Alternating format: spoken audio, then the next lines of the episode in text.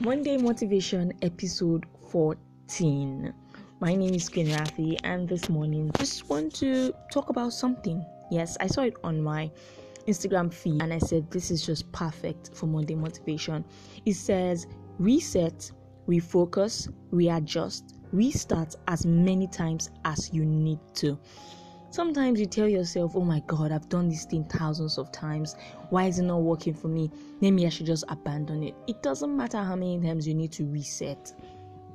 Neither also doesn't matter how many times you want to refocus because once you continue to retry, restart, refocus, you definitely hit the nail on the head finally.